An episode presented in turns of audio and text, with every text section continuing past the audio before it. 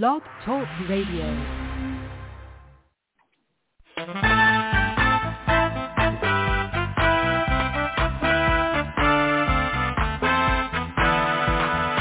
There is a watchman on the wall, bringing forth the written word of God to one and all. Are you getting ready? Will you stand or will you fall? Listen to the watchman on the wall. Listen to the watchman on the wall. Listen to the watchman on the wall.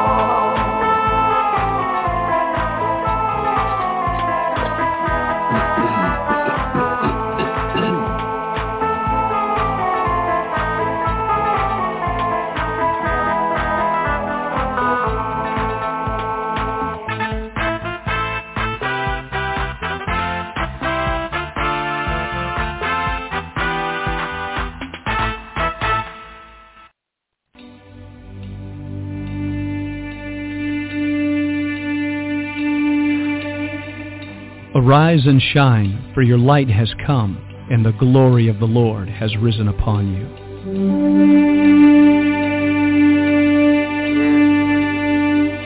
A new day has dawned. All over the earth, men and women are arising. It's time for the sons of God to awake.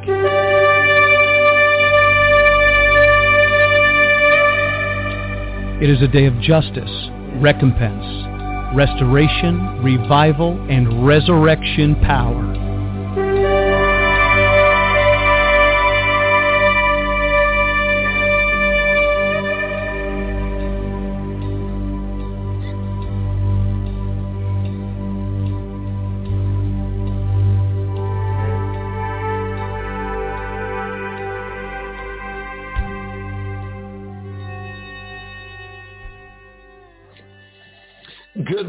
Ladies and gentlemen. This is Vincent Xavier, pastor of New Wine Ministries. Great to be with you today on this Watchman Radio broadcast. We're going live right now on YouTube, Facebook, and on Omega Radio and Blog Talk Radio. These are our four platforms, and from these platforms, we are launching out to the ends of the earth by the grace of God Almighty to whosoever will hear and come into contact with the ministry. We want to welcome you to the ministry and to today's broadcast. We're excited to be with our friends right now on Blog Talk Radio. If at any time during the broadcast you would like to call in and ask a question or make a comment, the number to call is 818-369-0326.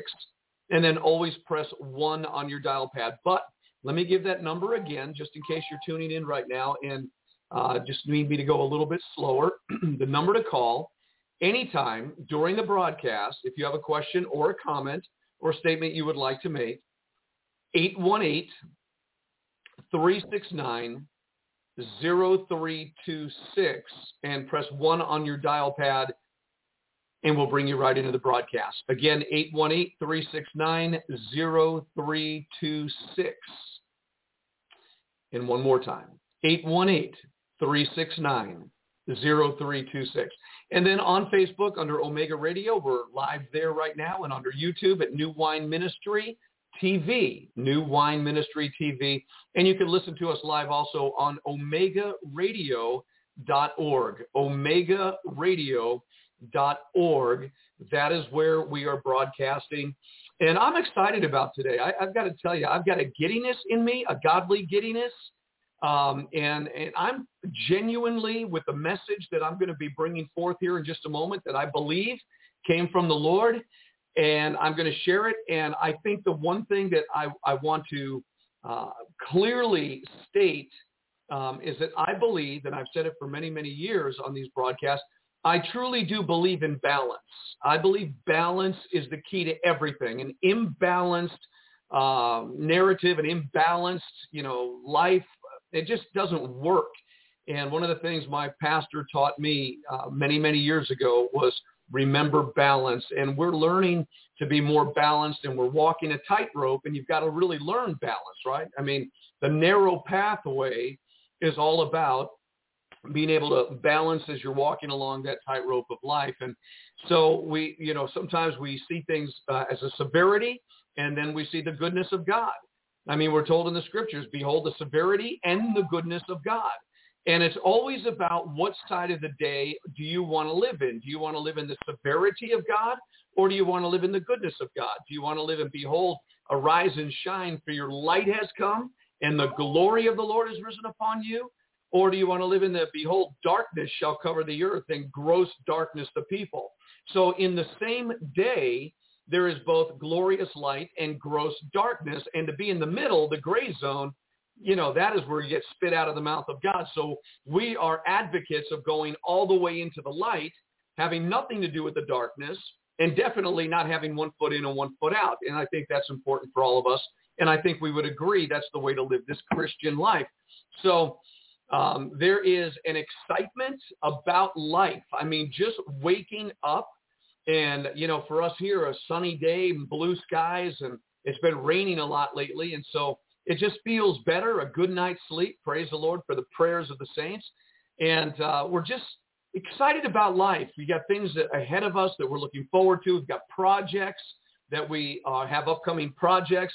Uh, we'll be out on the ark today doing a little work and, uh, you know, going about the business and, and then some other things that just we enjoy doing. I was out with my grandson last night and another brother from church after our Bible study. And uh, we, we ate, you were not going to believe this, Dairy Queen hamburgers. There was nothing else open. So we ate Dairy Queen hamburgers and my grandson, Cameron, ordered this peanut butter parfait, but he didn't want it. He wanted something else. So he asked me if I wanted it. I take one bite and I ate the whole thing. It was, you know, just tremendous. So, you know what? We don't do that all the time. Uh, and what does that have to do to, with today's sermon, right? Well, here's what I'm saying. What I'm about to share with you, I think is, I don't think, it's the word of God. And yet there's another side. You know, there's two sides, uh, two sides to every coin. You've heard that. And I just keep asking, what side of this moment do I want to be found in? So I'm wanting to live my life in everything I do, whether I go shopping, whether I'm doing projects, whether I'm preaching the word of God, whether I'm hitting the ball with some friends playing tennis, whatever I do, I want to do it in the light. I want to do it in Christ. And I find that when I live my life in the light and the glory of Jesus Christ, it's an abundant life. It's a, it's a life that is so filled with excitement. My relationship with my wife, our marriage, when it's lived in the light of Christ, we have an exceptional time. And, and we have just a joyful life. And yet on the other side, it's, it's almost like living in Goshen where they had light and they didn't really have any problems that Egypt was having. That's kind of what I'm referring to. So what I'm going to share with you today, I believe that what I'm saying is accurate. I believe it's true, but I also want to call believers to remember that in the light, you have received a kingdom that cannot be shaken that you have built your life upon the rock, and when the storms of life come, you're going to stand. Life is never easy, even in the excitement and the glory and the light and the joy and the peace and the love that we have.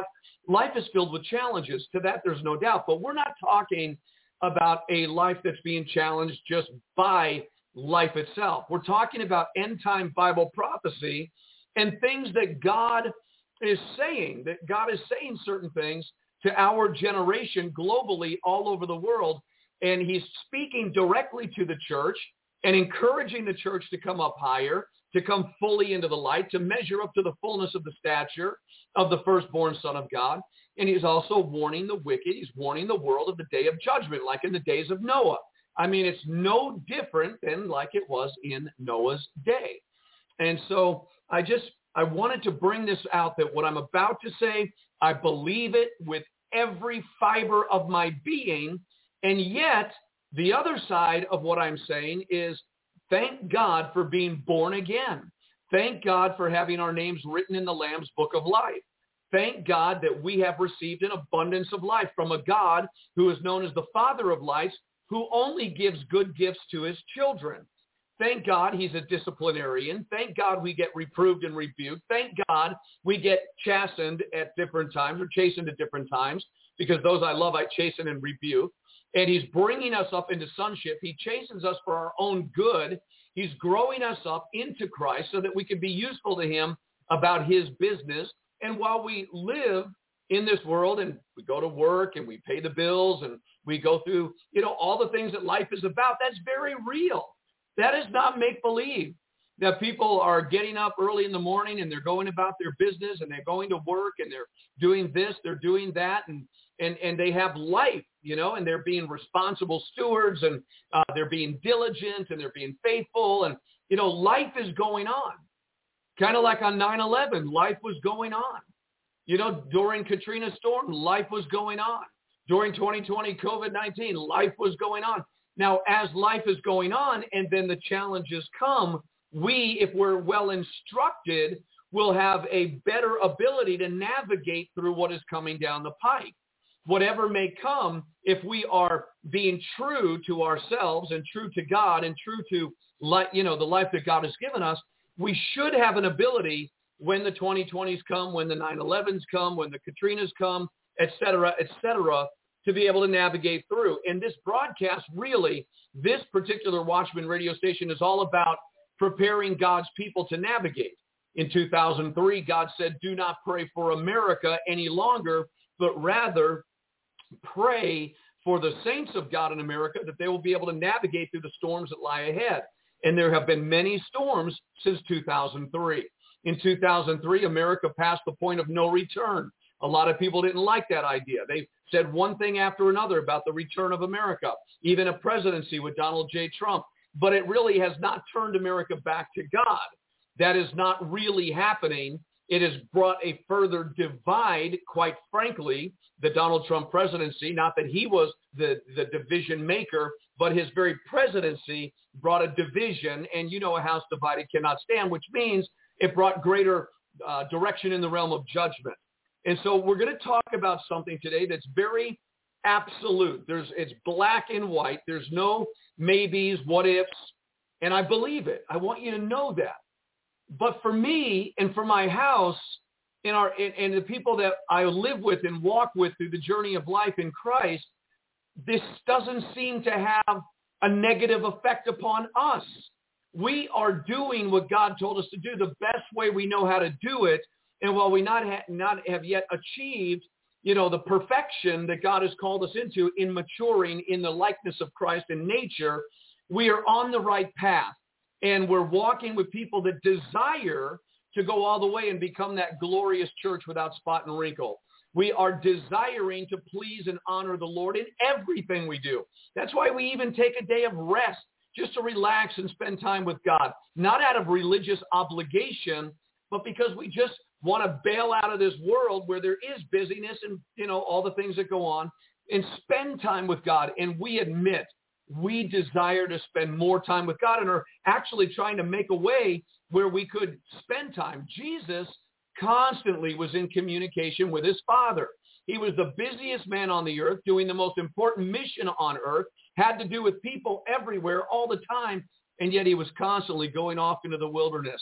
He was getting away to pray. He was spending time. People were looking for him. Where were you? There's a lot of work to do. And he says, man, I'm, I'm with my father right now. And I believe that all of us children, we need to find moments to get away and spend time with God. Not get away and play, but literally get away, go into the mountains, hear the voice of God, see the beauty of the Lord. I believe that is important, even though the message that God is sending to the earth is true. And I want to get into that message with you right now. So I am just thanking God for my salvation.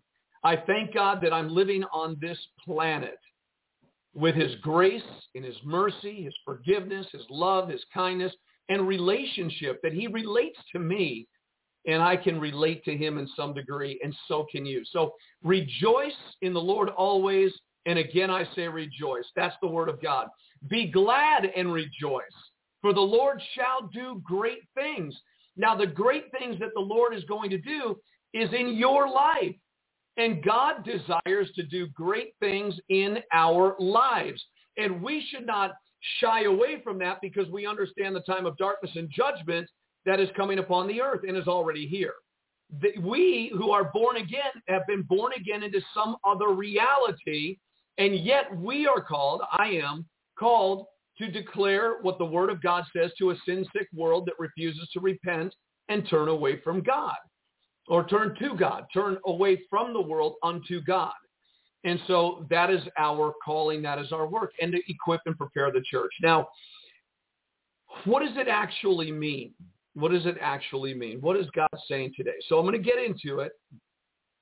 And by the way, I wanted to ask you, uh, I, I heard on Tuesday, we preached a message that uh, my wife, Patricia, is saying it needs to go viral and she's getting it out to friends and sending it out there. But when I heard the audio quality, it didn't sound very good. And I just wonder if we're coming through loud and clear um, with a, with a, with a, uh, a nice clear sound or is it kind of tinny and, and all of that? Because what I heard on Tuesday was tinny. So anyways, if you could let me know about that, I would appreciate it. I tried to, I don't know what changed on the board. Uh, we were doing really good, but we'll work that out. So let me first of all say good morning to Kevin Hauger. He's with us today. God bless you, Kevin. He makes a lot of this work, by the way, on YouTube, Facebook, and everything you get to see if you do tune into the broadcast. Kevin Hauger is the man behind the scenes making it all happen. We always appreciate him. Brenda Torville is with us today. Good morning, Brenda. God bless you.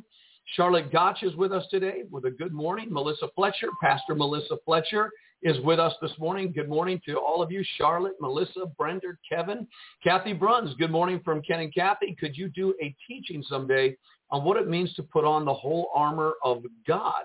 Absolutely, we can. As a matter of fact, that'll be broadcasting on Wednesday next week. We're in chapter six of Ephesians. Uh, we're saying good morning to Denny Sossaman from uh, he and Sally, good morning to both of you, dear friends. We got to travel with them to South Dakota. What a blessed time it really was. Uh, armor is what I meant. Okay, Cindy Messman, all the way, our sister Cindy from California. Cindy, I trust things are going well for you. There's a lot of prayer going up here in Arkansas for your mom. God bless you and um, condolences to you and your family for whatever may be today and the days ahead. Enjoy as much as you possibly can in this moment.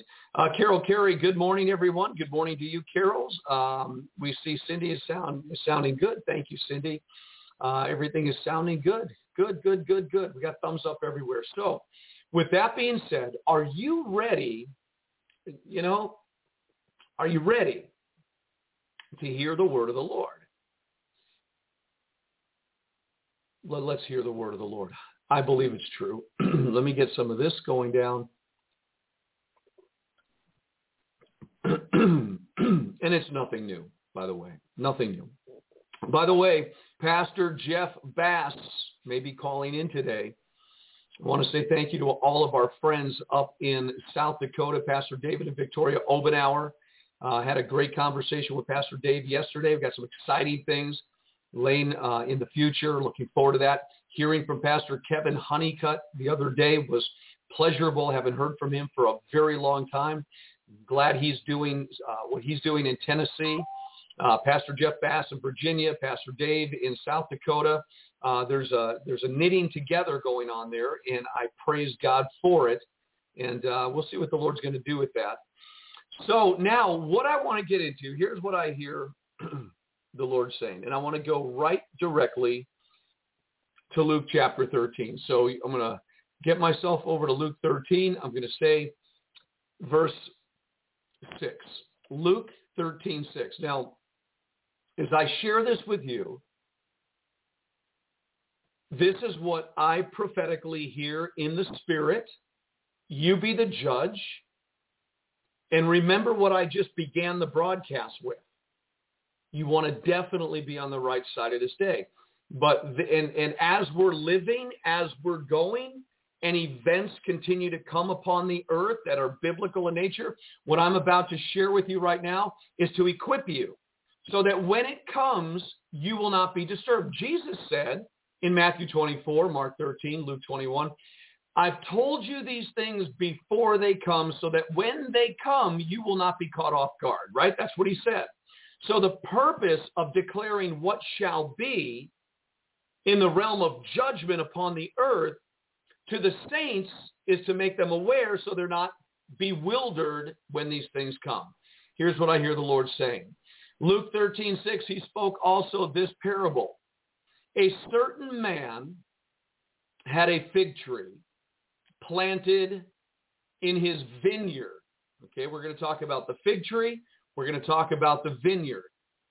And he came and sought fruit thereon and found none. Now the parable, as you're going to see in just a moment, is concerning Israel, where Jesus was when he spoke the parable, and he compared them to a fig tree.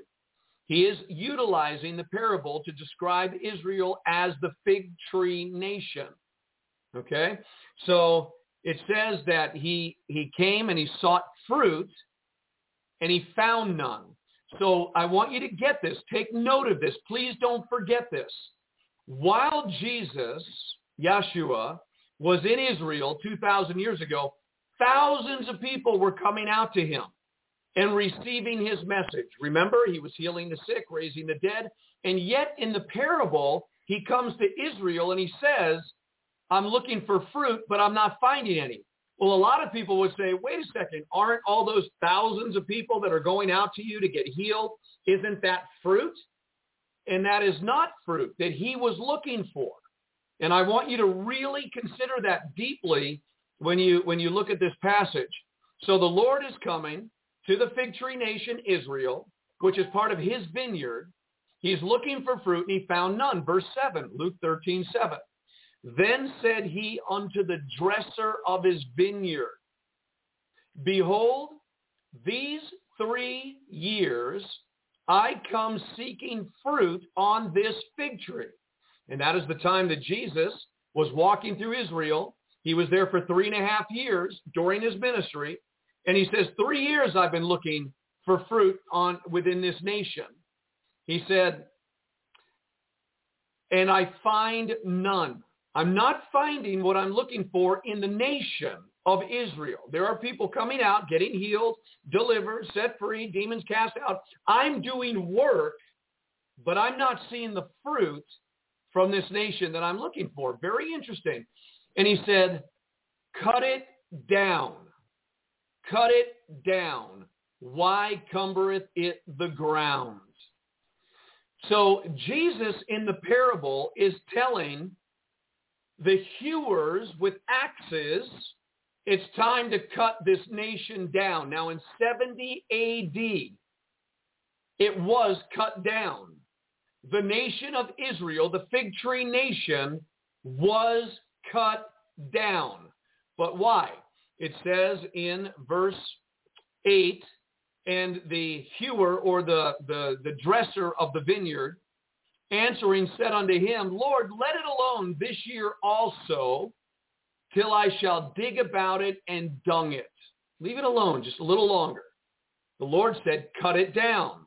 The intercession went in and said, wait a second, give us another year to do some more work in the nation. And then he said, let it go this year also till I shall dig about it and dung it. And if it bear fruit, verse 9, well. In other words, leave it alone. And if it, and if not, if after this labor it does not bear fruit, then after that you shall cut it down. That's like the church saying to God, who's saying, cut America down as a tree, a nation. Trees represent nations in Bible prophecy. And the church is interceding, say, wait, Lord, give us a little more time to labor here. And then if it produces fruit, the nation produces fruit, then well. And if it doesn't, then cut it down. All right, so what is this parable about? We're talking about a vineyard. We're talking about a fig tree. The fig tree, no doubt, was the nation of Israel. 70 AD, the nation was cut down. Now, having said that, let's go take a look at Isaiah chapter 5. Isaiah chapter 5, and we'll begin in verse 1. Isaiah 5, 1. Now will I sing to my well-beloved a song of my beloved, touching his vineyard. My well-beloved has a vineyard in a very fruitful hill. And he fenced it and gathered out the stones thereof and planted it with the choicest vine. and built a tower in the midst of it, and also made a winepress therein. And he looked that it should bring forth grapes, and it brought forth wild grapes. So here in Isaiah's parable of the vineyard, he's showing that the, the Lord had built it. He put a fence around it. He gathered the stones out of it. He put the choicest vine. He built a tower in the midst of it. He made a wine press for the wine, right? And he looked for grapes. So he did something really good for the nation, within the nation of Israel, but it brought forth wild grapes. It brought forth that which was contrary to him. We talked about it last night in our Bible study, how in the book of Ephesians, the Lord was reaching out to a people that turned their back on him. In Jeremiah chapter 2 is the message. But here, the same point comes into view. And Isaiah 5, 5 3 says, And now, O inhabitants of Jerusalem and men of Judah, judge, I pray you, between me and my vineyard. What could have been done more to my vineyard that I have not done in it? Wherefore, when I looked that it should bring forth grapes, brought it forth wild grapes. In other words, God is saying to Israel, what more could I have done for you, Israel? I have built you as a vineyard. You are my vineyard. And I have put a hedge around you. I have built a tower within you. I have built a wine press within you. My delight, my desire was to bless you. And what more could I have done? And why are you producing wild grapes? Or why are you producing things contrary to my heart? Verse 5. Now go to. I will tell you what I will do. To my vineyard, I will take away the hedge thereof, and it shall be eaten up, and break down the wall thereof, and it shall be trodden down. And I will lay it waste.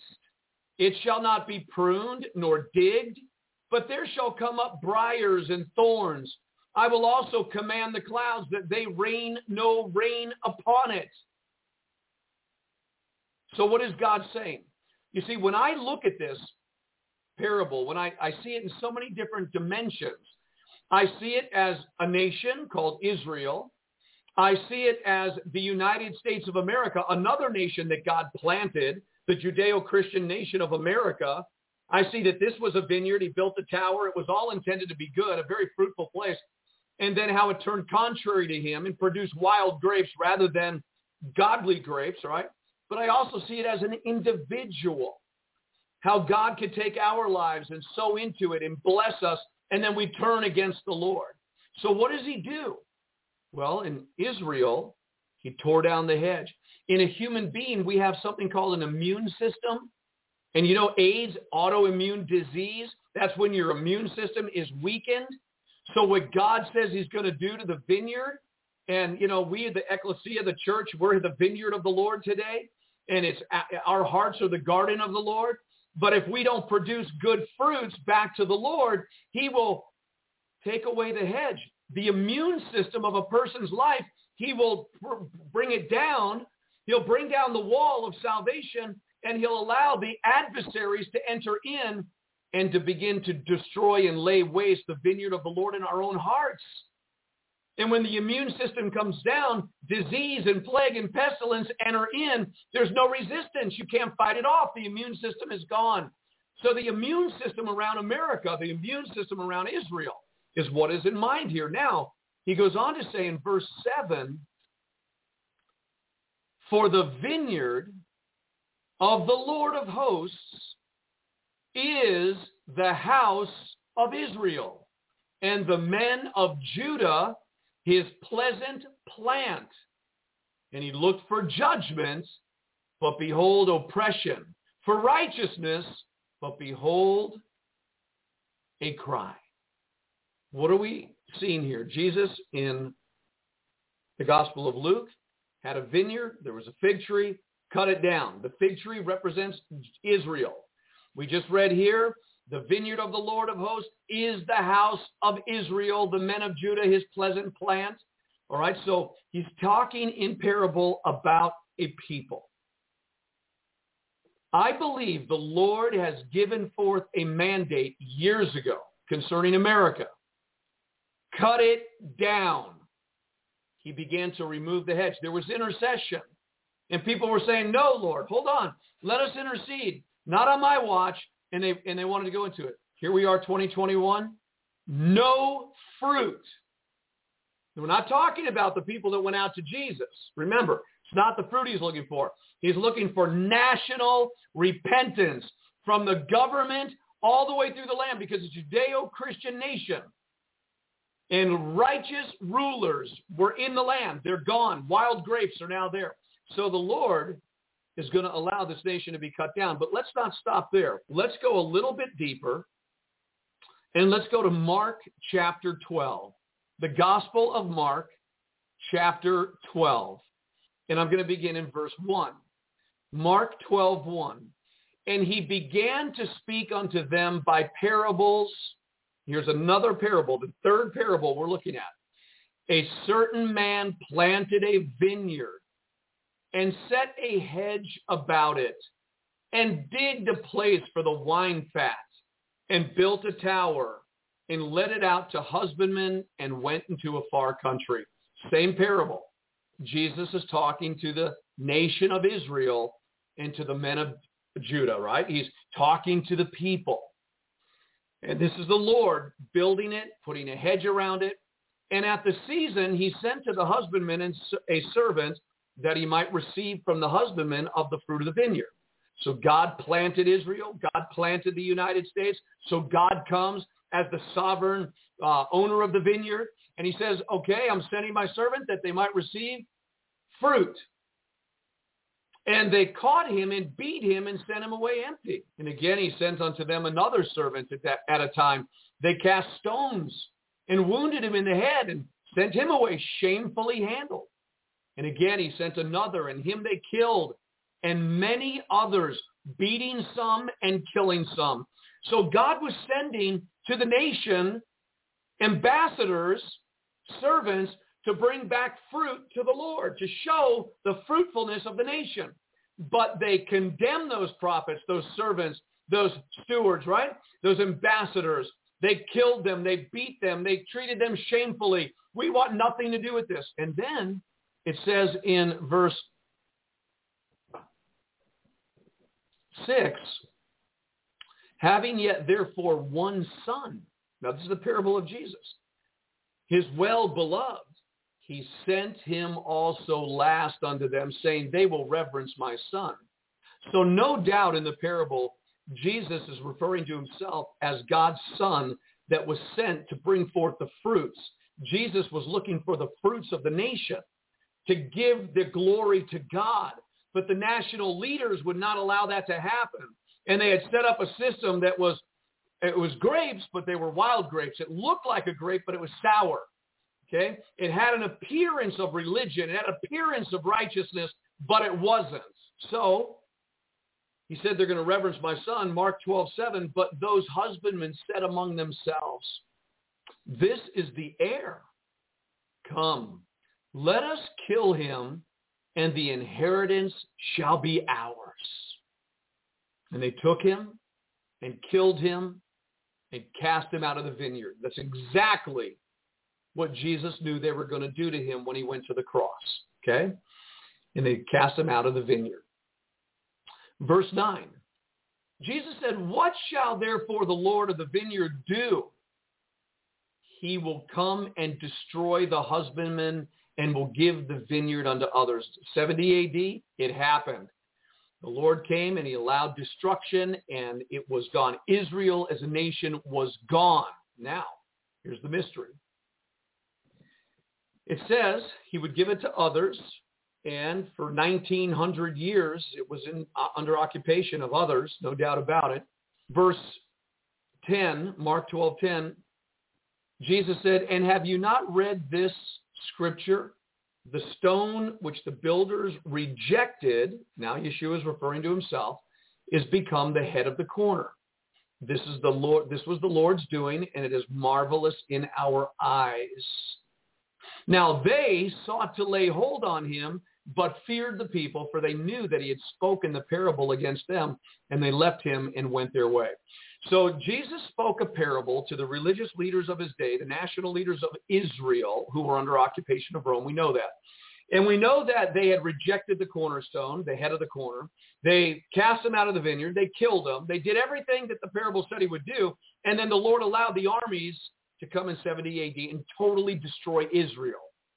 Well, now we're here in 1948, 1900 years down the road, and the fig tree is putting forth her branches again.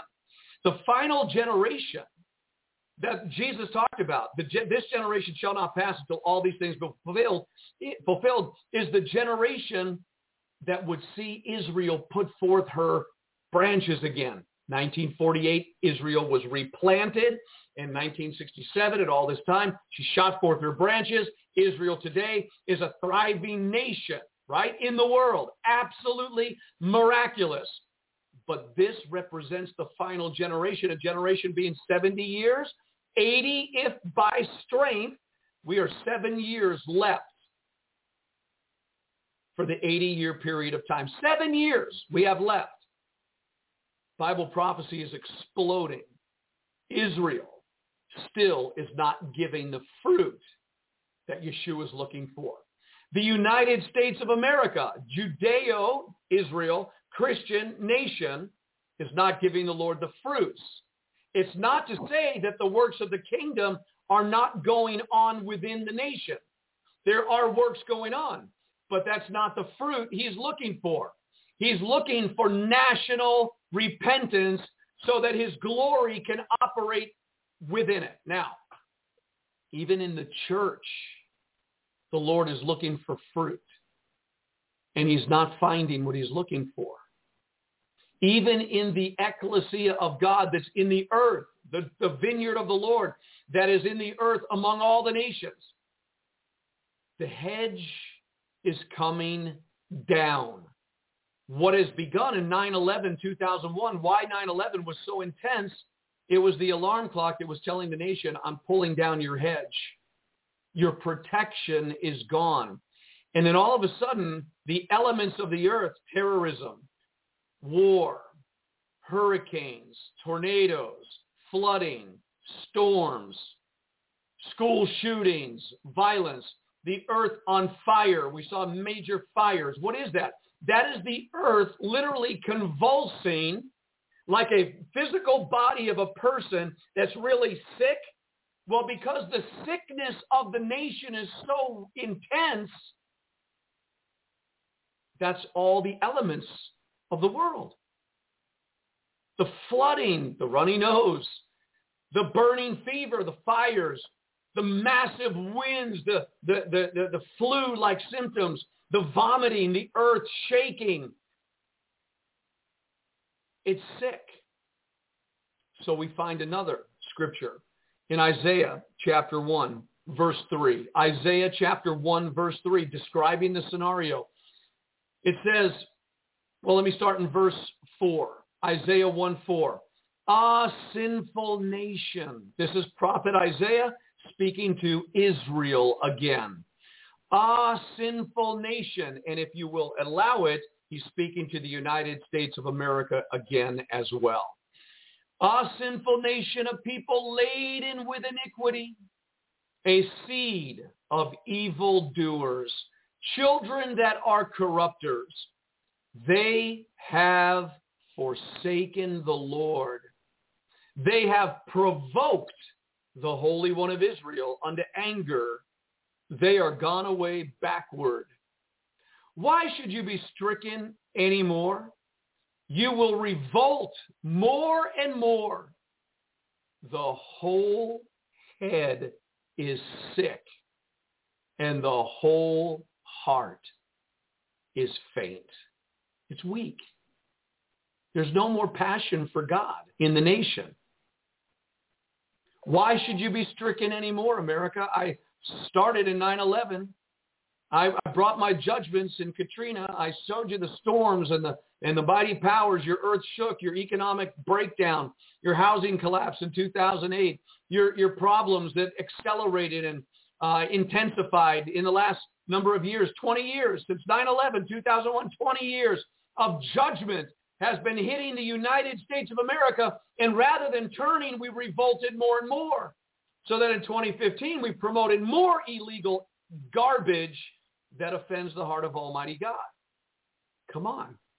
We haven't returned to the Lord with the stripes we've been taking, with our children being shot, school shootings, church shootings, mall shootings, concert shootings. I mean, go on down. I mean, it's been a violent nightmare, particularly since 9-11, 2001. But rather than turning, the nation turning to the Lord, it revolted more and more. It's exactly what he said. Why? Because it's sick. The whole head is sick. That word sick, by the way, just so you know, is the chole, the chole. It simply means a malady, anxiety, calamity, disease, grief. Now it comes from another Hebrew word, and that Hebrew word is the kala, and it literally means to be rubbed or worn. Hence, to be weak, afflicted. It talks about being diseased again, infirmity, woman in travail. Ah. America and the nations of the earth since 9-11-2001 have begun travailing. A woman in travail. There have been many birth pangs. Some have been very intense pangs. The birth pangs are a sign that something's being born. And if we really look at it by the Holy Spirit, biblically, scripturally, if the birth pangs are signs of judgment, then what is going to be born is really bad. What's going to be born? Antichrist is going to appear. The greatest tribulation to ever hit the face of the earth is going to appear. Judgment, wrath upon the nation because we're in travail. We're sick. Our nation is this nation and nations around the world. They are sick from the head, leadership, all the way to the body. And what does that mean they're sick? It is sick for a man to be with a man. It is sick for a woman to be with a woman sexually, I'm speaking of.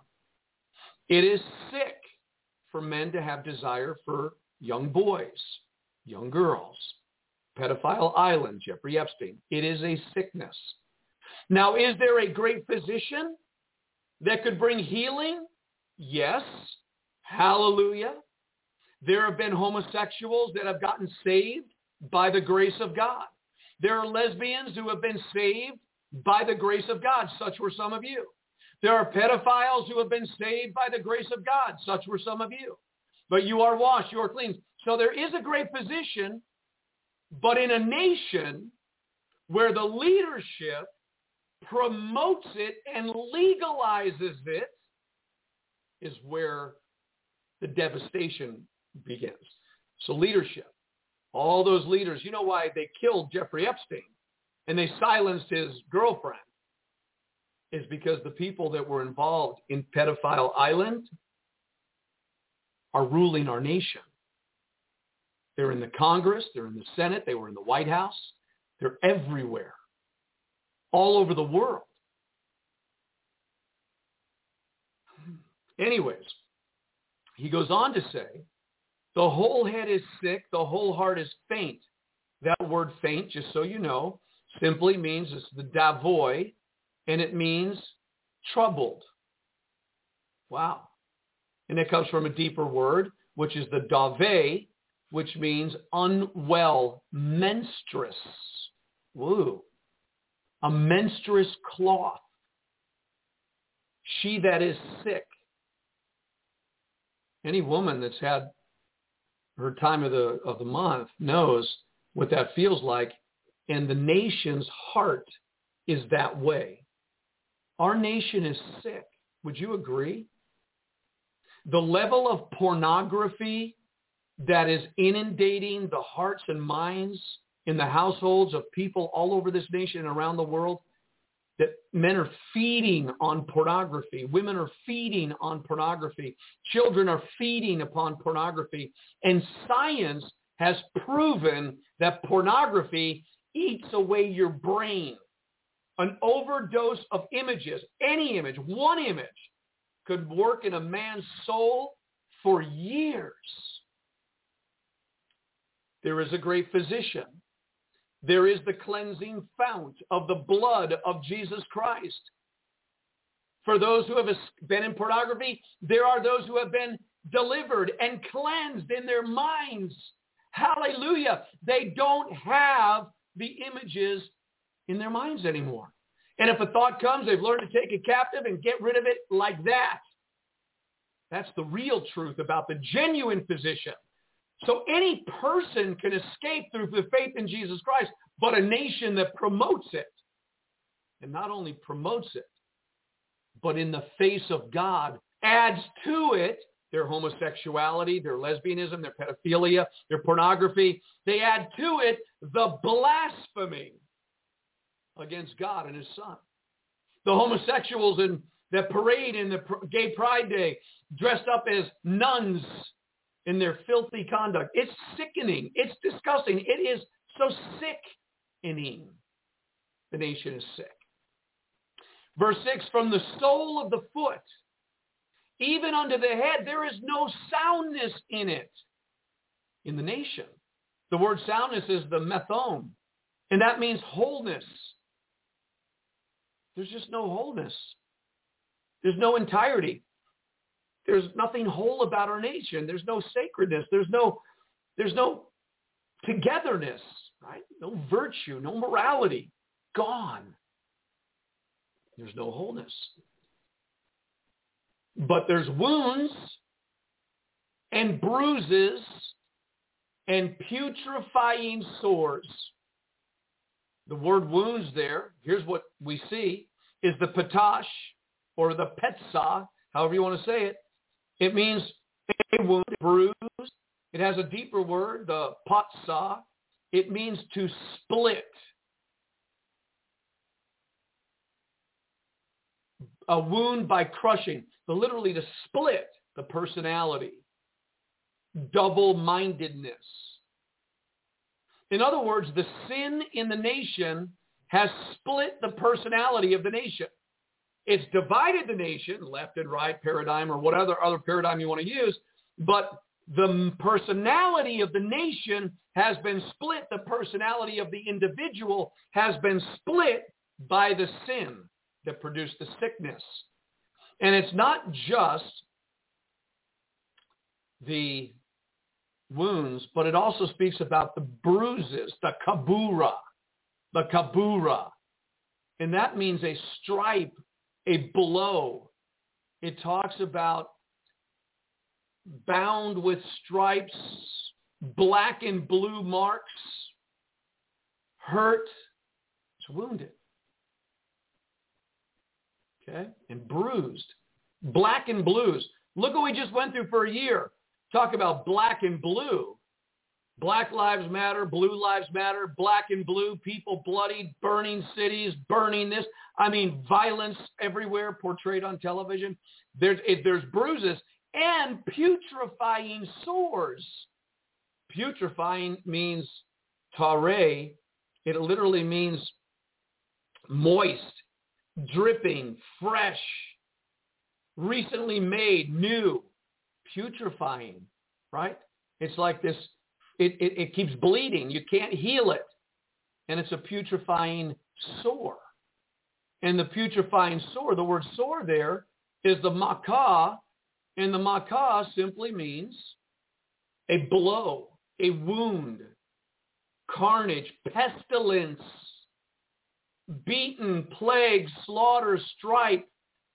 What is the word of God saying? that the wounds keep coming. 9-11 wasn't enough. There had to be more, more, more, more, more. And look at all the open wounds in our nation. Racism still. That should have been healed eons ago. But the wounds and the bruises, the putrefying sores within our nation, nothing's healed. After 400 years, nothing is healed because the nation has rejected the great physician. That's what we've done. He planted the vineyard. He planted the nation. He's done it, right? So his prophecy goes on. And it says, they have not been closed, these wounds, these bruises, these putrefying sores, neither bound up, neither mollified with ointment. Now, you know the ointment is the Holy Spirit, but the mollification is the, rock, the rakak, and what it means is to soften and to be tender. In other words, pour in the oil and the wine to soften and tenderize the wound so it could bring healing. But there is none. They've rejected the great physician's ointment, Jesus' ointment, his anointing, his death, burial, resurrection, his light, his life. It has been rejected. So America just can't get healed as a nation. And so we have our prisons full, our hospitals full. We have our, our, our people are walking in hallways with drugs all over them, and, and we call them retirement centers. And it's just unbelievable what's going on in our country. People walking around like a ticking time bomb when they're going to snap. Then, verse 7, your country, I'm reading Isaiah 1 7, your country is desolate. Here's the prophecy. This is what he says is going to happen because of the condition. Your country is desolate. Your cities are burned with fire. We've already seen it begin in a preview. Your cities are burned with fire. Your land, strangers devour it in your presence, and it is desolate as overthrown by strangers. Wow. Your country is desolate. The word desolate is the shamama, shamama, and it means devastated, literally, astonished. That's what's coming. And strangers are going to eat it up. Who? The Chinese, the Russians, from the south of the border, the illegal aliens, terrorists coming from Islam. Who? Who's eating it up? Communists, socialists? Who's eating it up today? Well, he says it's desolate and what happens? He said in the prophecy of what's coming, your cities are burned with fire. Your land, strangers devour it. What's happening. Everything that was once a glory to the of this nation, in, which was to Jesus Christ, God Almighty, is being devoured and changed and burnt on fire. We don't even recognize our own country anymore. It's happening. And all the labor pains, the woman in travail, is leading up to an ultimate destruction. A death blow is at the door. God is saying, cut it down. Do you hear it? To the hewers with axes, the enemies of America now, cut it down. But also the, the, the, the vine dressers, the intercessors. Eventually you're going to start hearing the church leaders, the godly ones, who have had a good heart to bring intercession for the country. They are going to actually begin to say, cut it down. They're going to come into agreement. Watch, watch. You're going to hear them. They've been standing in the gap. They've been saying, come on, let's win, turn it. They're getting to a point you're going to start hearing it everywhere. Spiritual men and women of God who love the Lord, who are holy in their conduct, cut it down. They're going to get it. Watch and see. And the hewers are going to come and they are going to cut it down. America is going to be cut down to the ground. And when she falls, great will be the fall. Where will you be? You better be ready because when America falls, a whole bunch of nations are going to fall. And out of the fall is going to come a new world order. It's that close. You say, well, what could topple the nation today? One stroke of the hand of God could bring America down. Do, do, do not underestimate. What, when God says to cut something down, he has weapons of war that he will say, come, and cut it down. Isaiah 10 is a perfect example. But let me finish here. In verse 8, the daughter of Zion is left as a cottage in a vineyard, as a lodge in a garden of cucumbers, as a besieged city.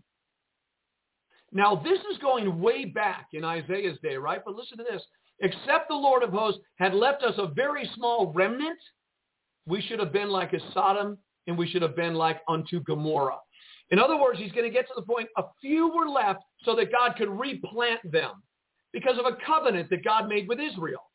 And so in this his horizontal world, there's always been, whether it was 586 BC, whether it was 70 AD, there's always been a remnant that God replants.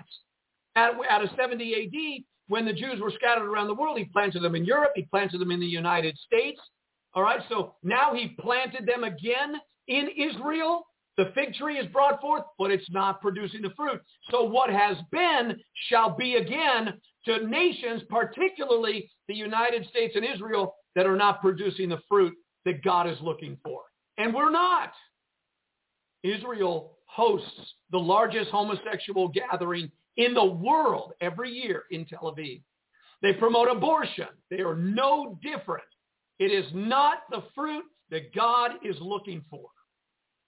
And so now we're coming to the end of the end of the ages, the end of all things. And when it all comes down this time, there isn't going to come a new nation. There's going to come the kingdom of God because the king is coming. Because the, the great tribulation is on the way. The Antichrist is coming. Three and a half years and then immediately after that tribulation, the Lord will return. He'll gather his people in the resurrection and the translation. And then God will pour out his wrath upon the nations of the earth. And then Yeshua will bring the weight of his kingdom on this earth for a thousand year millennial reign. That's very clear in scripture. And this is the most unfortunate scripture I've ever read in my life. Verse 10, Isaiah 110. Hear the word of the Lord, you rulers of Sodom. He's literally talking to the leaders of Israel. And yet he's calling Israel Sodom. He said, Hear the word of the Lord, you rulers of Sodom, you promoters in the Supreme Court, you legislators, you lawmakers, you Congress, you Senate. Hear the word of the Lord, you rulers of Sodom, because America has become Sodom. No doubt about it. No lie. We are the modern day Sodom, right? And remember, the New Testament says, learn a lesson. What God did to Sodom back there and Gomorrah, he's going to do it because he set them as an example. You read that in Peter and in Jude. So he says, listen, hear the word of the Lord, you rulers of Sodom. Give ear unto the law of our God, you people of Gomorrah. So he's talking to the leaders and the nation, and he's calling us Sodom and Gomorrah in Israel, in the United States, and obviously around the world. But we're more accountable because we know better. We knew the law of the Lord. Remember, we turned against what we once had. America once possessed the glory of God in the person of Jesus Christ. And so did Israel. They had the law of the Lord. And we have rejected and have become Sodom and Gomorrah, Egypt and Babylon. Put all the descriptions on it you want to. It's what we've become. Now, having said that,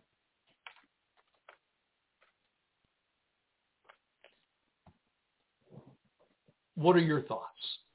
I want to open the telephone lines. I mean, to me, that's the word of the Lord. To me, this is the word of the Lord. There's no doubt in my mind that God is speaking in these terms to our nation. And whoever's got the axe, and if you would turn, I don't know if you want to, I, ha- I happen to have it in front of me, but here's how God takes a nation down. You ready? In Isaiah chapter 10, verse 1, Woe unto them that decree unrighteous decrees and that write grievousness which they have prescribed. That's the United States with all of our laws. And then in verse uh, 5, O Assyrian, the rod of my anger and the staff in their hand is my indignation. I will send the, the, the Assyrian against a hypocritical nation, the United States, Israel, and against the people of my wrath, and I will give him a charge to take the spoil, to take the prey, to tread them down like the mire of the streets. And then later it says, It says, shall the axe say to him that hews it, what are you doing? Or look what I've done. In verse 15, shall the axe boast itself against him that hews therewith? Or shall the, shall the saw magnify itself? In other words, God's saying he'll put an axe in the hand of the enemies of America and they'll cut the nation down and they'll say, look what we have done. But God says to the one that's holding the axe, hey, I put my axe in your hand and let you do this. Who do you think you are? And then he judges them, the Assyrians. So we have biblical accuracy of what we're talking about. What are your thoughts? What are your thoughts? I'd like to hear from you. The number to call, 818-369-0326. 818-369-0326. It's 10 a.m. And I'd like to have a conversation with you because, you see, I don't see a delay to this. I don't see any delay. But as I said at the beginning of this broadcast, we still have to get up every day and we live. And I'm so thankful that we're living within the context of the kingdom of heaven. The kingdom of heaven, the light side of this day, with promises of divine protection. The hedge does not have to be taken down in your life, but the hedge is down in this nation. And over much of what is called the church, the hedge is down. The immune system that protects is gone.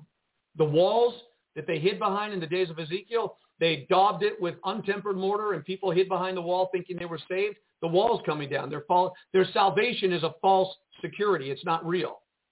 But for those who love the Lord, you can have the confidence that your wall will stay. The salvation will remain. That there are, there is an immune system and there are protective promises in the word of God for you. But you need to know a thousand will fall at your side and 10,000 at your right hand. I'm waiting for your call. I'm waiting for your call. I hear Bonnie Boyer is saying, thank God for taking the blinders off his people to see the truth to those who are ready for a change. He know your heart, people. Repent and cry out to God for his mercy. Don't let the mask cover you up in your fear. Take off the mask. Welcome to Oregon, but he still has a small remnant here. Amen. Amen. All right, I've got some calls beginning to come in, and let me remind you, if you would like to call into the broadcast, the number to call is 818-369-0326. And then, of course, press 1 on your dial pad. I'm going to take the first call from a brilliant young lady by the name of Patricia Joy Xavier. Good morning. God bless you. Welcome to the broadcast. You're on the air. Good morning. Could you hear me clearly? Well, your phone is always a little low, so let me try to turn you up here somehow. Okay. All right, go for it. All right. What I have discerned as of recent is the cry to the people to rise up and to begin to change their ways of life is not being heard as much as I just cannot receive this because I am too afraid. I believe they don't want to hear what is being said. And I'm talking about Christians right now. They don't want to hear what is being said because they're concerned about their families, their children, and it is so hard for them to Okay, take. Patricia. Patricia, forgive Yes? me. You need to come down and you need to join me. They're saying they cannot hear you. Uh, hold on one Oh. second here. So if you could join me, I'd appreciate it. Let me just uh, let me ask everybody in chat room. Area code 605-695. You're on the air in uh, South, South Dakota. Can you hear me? Area code 605-695. You're on the air. Hello, you're on the air. Can you hear me? in South Hello. Dakota. Can you hear me? Am I on the air?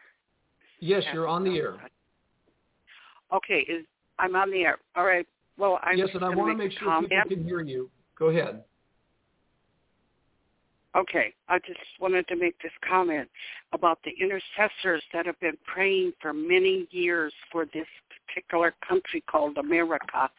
And I remember being with people in the 60s and we prayed and already then America was starting to turn away from God and the intercessories that I was with, that's just in Minnesota at that time. There were a few, but anyway, it has gone downhill. Okay, so, So, Kathy, forgive I- me, forgive me. I don't know what the problem is. Again, this is Blog Talk Radio, for whatever reason, uh, people are not hearing the caller, and I don't know why they're not hearing the caller. So I don't know what the problem is. I don't know what the problem is. That's amplification. There should be no issue for this, but there is. So I am so sorry, guys. What can I say? Bummer. All right, so I don't know why we cannot hear the call-ins. Terrible. That's terrible. We pay a lot of money every month to have this blog talk radio, and I don't know why people are not hearing our callers. That's not good. Sometimes they do, sometimes they don't, and I don't know why. That's very disturbing to me. Anyways, um, is my headset plugged in all the way? Yeah, everything's plugged in. Everything's plugged in. Bells and whistles are on. Uh, lights flashing. I don't know. I honestly don't know. Sorry about that. What can I say? Technology. So, mamma mia. Here, here, here. All right, let's try 571. All right, let's try another call. 571. Pastor Jeff, all the way from Virginia. Uh, Pastor Jeff, forgive good me morning, if we don't sir. get people. Yeah, good morning to you. I don't know if people are going to be able to hear you or not, so they're going to let me know in about 10 seconds. So speak into the broadcast. Let's hear what you have to say, sir. As you always say, it's a beautiful morning. Hey, man. I don't know if you can hear me. I couldn't hear the last person either. But Okay. but again, I just always, as I say, I want to call and say, hey man, great teaching. I do believe the edge of protection is is taken down from America, and I just think that we have to do everything that you've been saying. We have to prepare. We have to prepare in the natural, and we have to prepare uh, in the spirit realm. And I think uh, it would be great, like yourself and others of us who are like-minded, we need to to to discuss platforms to be able to share the gospel with all of the censorship that's going on. All right, Pastor Jeff, forgive me. Uh, you and I would have a great discussion, but nobody can hear the sound, and I deeply apologize.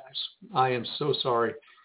So, folks, I don't know what we'll do. We'll, we'll have to make a phone call to Blog Talk again and find out why we're not getting through to them. Uh, able to hear him. oh, you were hearing Jeff? Yes. Ah. Okay, well, wait a second now. There were some people hearing him. I wonder how that's happening. Hmm. Okay, so Pastor Jeff called back in again. Let me see. Uh, Mamma mia. Okay, Kathy, did you have something else? Uh, are you Well, there, Kathy? here's yes, I am. But yes, I heard Jeff, but I was on. You know, yeah, it wasn't coming through my iPad, but it was on my telephone, so there is a bad connection. I'm assuming. But my comment was this: Okay, in the 1960s, I was involved with uh, intercessors in Minneapolis, Minnesota, and we prayed in the 60s, and many people were praying, I'm sure, all over America for this country. But there was no change. It continued to go downhill. Mm. And so now, Kathy, forgive me. I am so sorry. Again, um, what's happening is the people that are tuning in on Facebook and YouTube for whatever reason are not hearing. So there's a connection lost here somewhere. Um, and that's not supposed to be that way. And I'm not exact. Yeah, you could hear it on Blog Talk, but not on Facebook and YouTube. Okay. So I would have to say to our friends, um, I wonder if on Omega Radio, can can anybody confirm whether or not on OmegaRadio.org, if you're listening, can you hear um, Kathy on the line here, or Patricia, or anybody else? Uh, and I I do apologize for the friends that are out there right now, but no bueno, no bueno. Don't like that. I can only hear Pastor Vincent on YouTube. All right, so YouTube, Facebook, I, I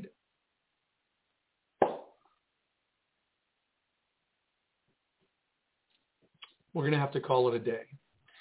What we'll do is we'll come back tomorrow. Hopefully, what's that, babe? Okay, uh, Kathy, I'm going to bring you into the broadcast one more time, and I'm going to ask you, Kathy, if you don't mind, speak into it because we're going to see if you're uh, you're definitely being heard on Blog Talk Radio.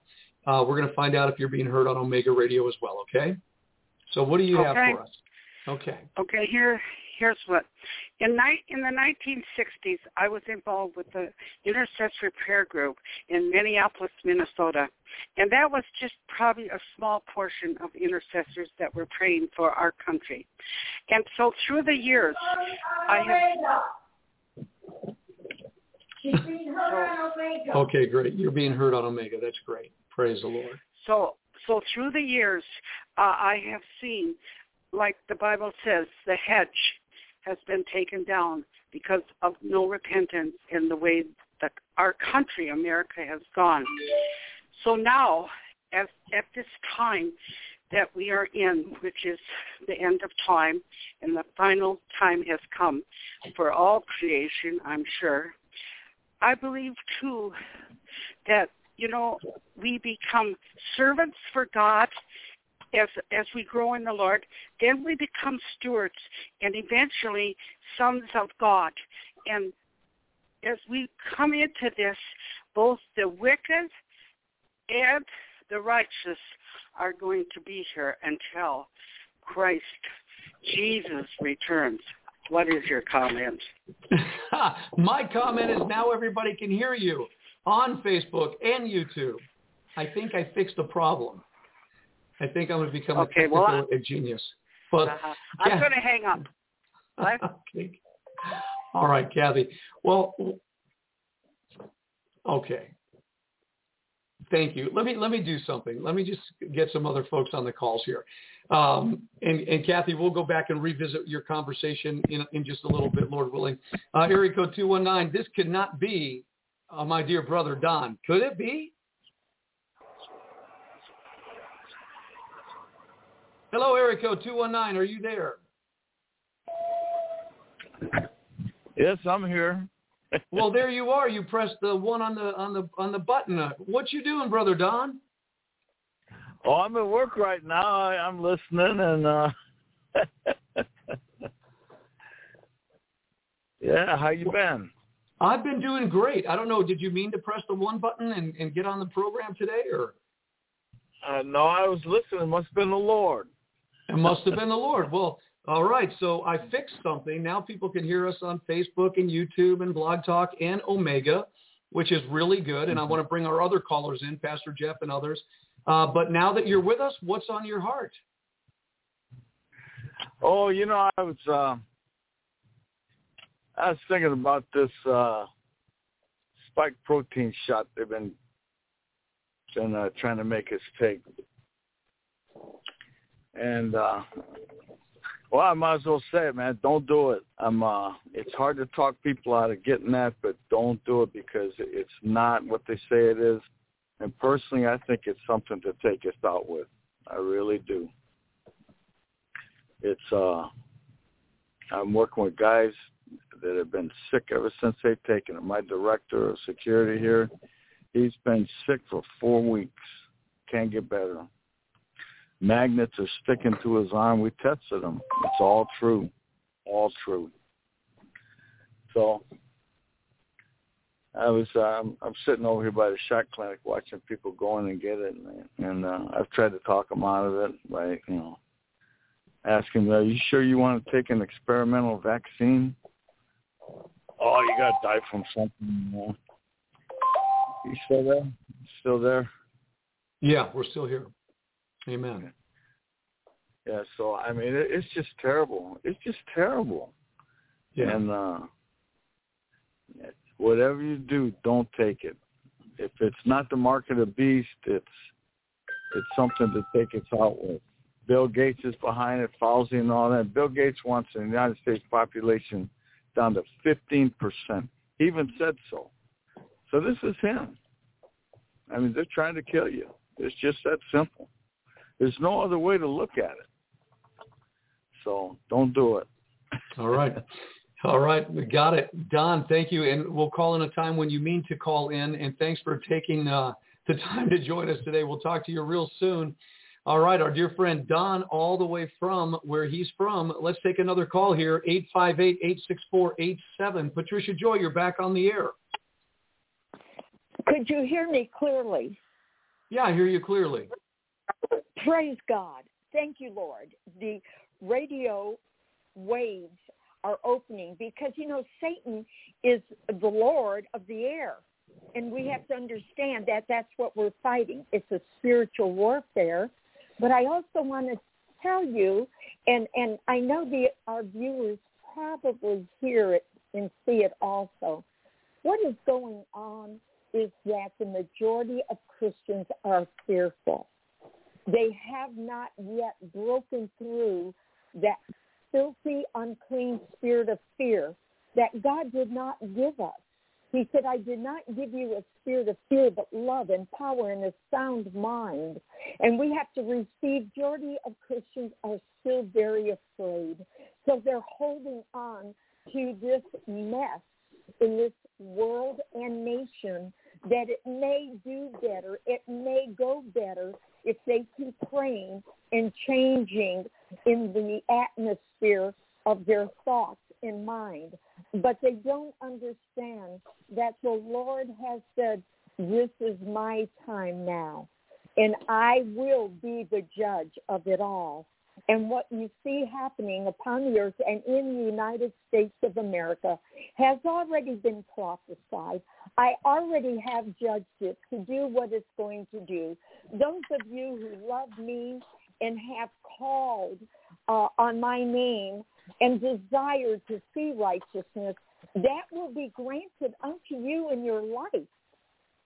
But it is not going to change the United States of America but it's going to change my church to be the glory it's called to be and the power it's called to be in the times that we are in. My judgment is for the church. It starts there first. And then my judgment is to the nations. The time has arrived and I will judge righteously. Be not afraid for those who are listening. Be brave.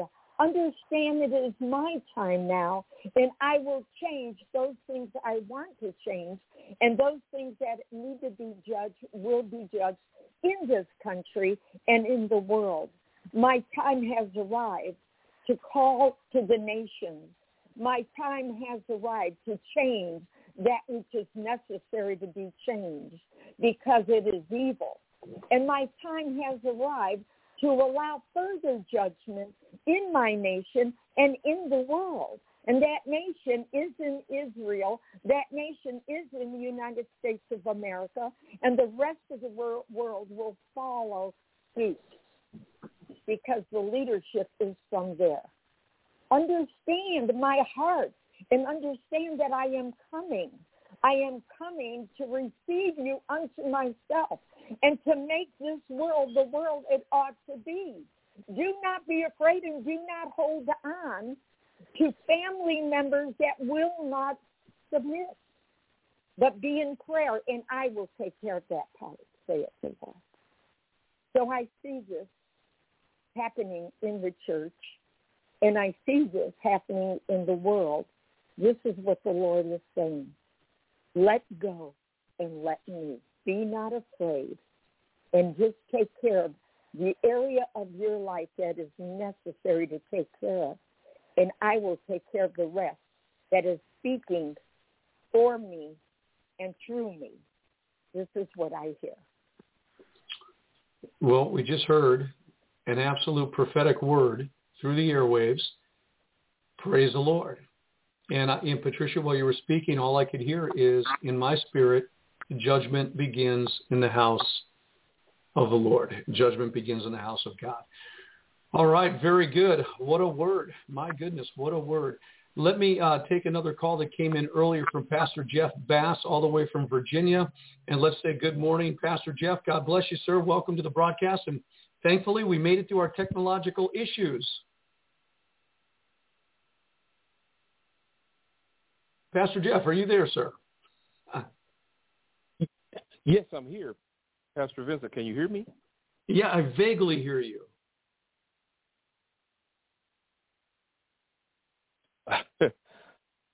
okay. I think you're you must be cutting out just a little bit. Well, I'm pretty stationary. Okay, keep on talking. I can hear you now. Okay, no. All I was going to say was I agree with that prophetic word from uh, Tricia. What I was going to add was I think that, I mean, I first of all, I totally agree. I think that the body of Christ, uh, we we we need to start living the word that we've been we've been preaching and teaching. You know, God has not given us the spirit of fear. We you know we quote scriptures often, but now are we going to live it? And I think that we we've been so brainwashed by by the mainstream media, fake news, that you know listen to the scientists. But as you said, uh, we we need to listen to the great physician. And and and this fear has just encompassed even the body of Christ. Many many in the body of Christ. I don't want to just say make a blanket statement and say everyone, but many in the body of Christ have given in to this fear, this rampant fear, and we and we're not walking by faith. But what I think is that like-minded believers and Christians like yourself, myself, others, many others, we need to um, have a platform where we can just inform people and we can we can discuss these topics. Like you know like you have with uh, when you end every day you talk about Pastor Patricia having her roundtable discussion, and I think there needs to be a platform where we can just 24/7 discuss these issues and give information to even to the body of Christ, and we need to direct the body of Christ to to that, whether it's some type of a, a, a YouTube channel that's not YouTube, what I'm saying, or a radio station or whatever, where where where we're talking about all these different different topics uh, preparing in the natural, uh, not taking the jab, and so forth, because the Bible says, "My people perish for lack of knowledge," and a lot of people don't know. And then when we do try to tell them and inform them through the conventional networks like YouTube and Facebook and so forth, we're getting censored. And you know, of course, uh, spiritually, even today, the enemy is trying to mess with the airways, Even you know, today. So uh, uh, from a spiritual perspective, so I, I just think we need to discuss what are some alternative platforms that we can get this message out without being censored. Amen. And as you're talking, and I think that would be a very healthy conversation, and I agree with that. Let's do it. Uh, even if it means uh, we gather together, you know, and um, maybe Pastor, whatever, we could do some things. We'll talk uh, afterwards. But as you're talking, I got to tell you, Pastor Jeff, what, what came into my spirit, and, you know, we're sitting behind a microphone and we're communicating. Uh, the, the message today was cut it down. That's the very strong language that I woke up hearing in my spirit. Cut it down. The scriptures now came uh, around that word. It confirmed the word of God. This is something God will do. And so the question was, well, what acts would God use to cut down a nation like ours? I mean, it seems so impossible. And while you're talking, the sword of the Lord is an EMP, an imp rather than an axe. The axe is an imp, an EMP. Oh. And I could really see this, this seems to be growing more and more. We've heard about it a long time, but uh, just an electromagnetic pulse, a coronal mass ejection, just one move of God's finger shows the vulnerability of our entire nation. It's not just through the vaccinations and wearing masks that the depopulation comes, but a, the Congress has told us that 30 million people in the first few months are gone in this country uh, with a with electrical shortage, with an outage. Your thoughts about that? No, I absolutely agree. Uh, again, talking about preparation. I mean, not of course, I'm not tooting my own horn or anything like that, but about, I guess it was last September, I had a teach, uh, not a teaching, but I called a meeting of our church, and uh, we did it via GoToMeeting, and I had laid out um, preparation tips, and one of the things that I told them to prepare for was an EMP strike, and you know, and again, like I said, like I've talked to you be uh, in the past on the on the air and off the air, you know, I can't be moved by what by the looks and how people react. But my comments after my after my discussion, you know, was kind of like, like laissez-faire or well, so what, you know, and I can't worry about that because I have to just be the disseminator and do what God tells me to do and share. But I, again, I think people they just they just want to use that phrase. Let's get back to normal. Let's go back to the way it was pre-COVID and everything, and and, and uh, que sera. But they don't they don't understand the urgency of the season that we're in, the time that we're in. You know, that EMP strike, we're back to Little House on the Prairie or before and stuff. They don't they don't really they don't see it, they don't believe it, and I think it's something that they've got to see in the spirit. So one of the things I'm going to be praying is their their eyes be open. Uh, uh, praying the prayers of Paul from Ephesians and, and Colossians for not only our church but the believers in uh, in general, the church, that their that their eyes would be enlightened, that they would have you know spiritual wisdom and insight and revelation uh, uh, to see the deep spiritual things, because uh, the enemy is bold and and and to you know even today they're tipping their hands on TV shows and everything. Well, I'll talk to you later about that, and maybe we can discuss it one day.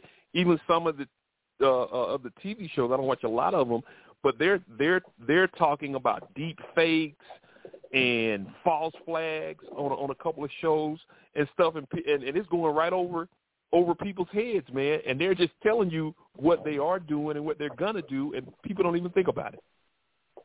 Amazing, you know. And as you're talking in Amos chapter 8, verse 9. This would be the third year that we've been prophesying, uh, I believe, by the Holy Spirit, Amos chapter 8. And it says in verse 9, it shall come to pass in that day, saith the Lord God, that I will cause the sun to go down at noon, and I will darken the earth in the clear day. So to me, this sounds like God has the ability, I will, whatever mechanism he uses, that God has the ability to darken this earth, and we will be back there. And I just, you know, Pastor Jeff, I'm at a point where I can't imagine that won't happen. You know, a lot of people think I can't imagine that would ever happen. I can't imagine that won't happen. I mean, that is part of where we are right now. And the electrical grid, the vulnerability of the arrogant nations in the world today. I mean, people want to go back to normal, but there's been no fruits of repentance. I mean, that is insane if you ask me. Well, when you just said that, I believe this is a. Um, I just got a word from the Holy Spirit. I, I, uh, when you said that people don't believe that and everything in the darkness, I just feel that the Holy Spirit was saying, in the in the natural, the darkness, but it's a it's a representation of the darkness that the people have today, darkness and gross darkness. So we will literally see and go through darkness because man's heart has become dark. So so I see that kind of dichotomy there of us being actually in darkness because spiritually we have uh, grown cold and dark. You know, our our lamps are out. There, where's the light? We've ignored the light, yeah. and, and, and man has loved darkness more than he has light. There it is. There you know, it is, Pastor that, Jeff. That, that, things that's been done in the dark. What what what happens? We uh, uh, uh, people want to cover it up. You know, they don't even want us talking about November third. What was done in the dark, man wants to continue to cover.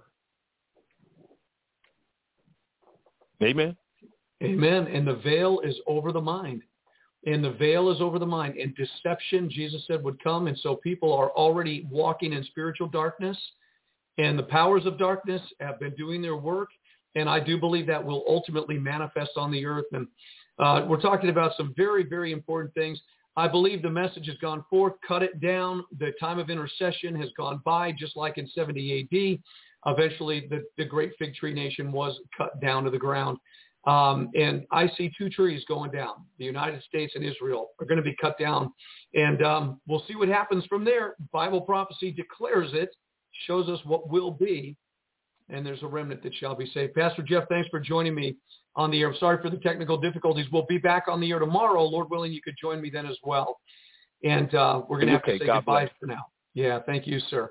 All right, that's it for us today. We're going to roll on on Omega Radio. And by the way, my apologies to Blog Talk Radio. That was not their issue. That was my issue. I found it on StreamYard that there was a button that was not working right. So I shouldn't have said anything about Blog Talk Radio. Sorry. All right, with that being said, got to run. God bless you. We'll see you tomorrow, Lord willing. Shalom. Right now on Omega Radio, 24 hours a day, seven days a week omegaradio.org, a roundtable discussion with Patricia Joy Xavier. You don't want to miss it.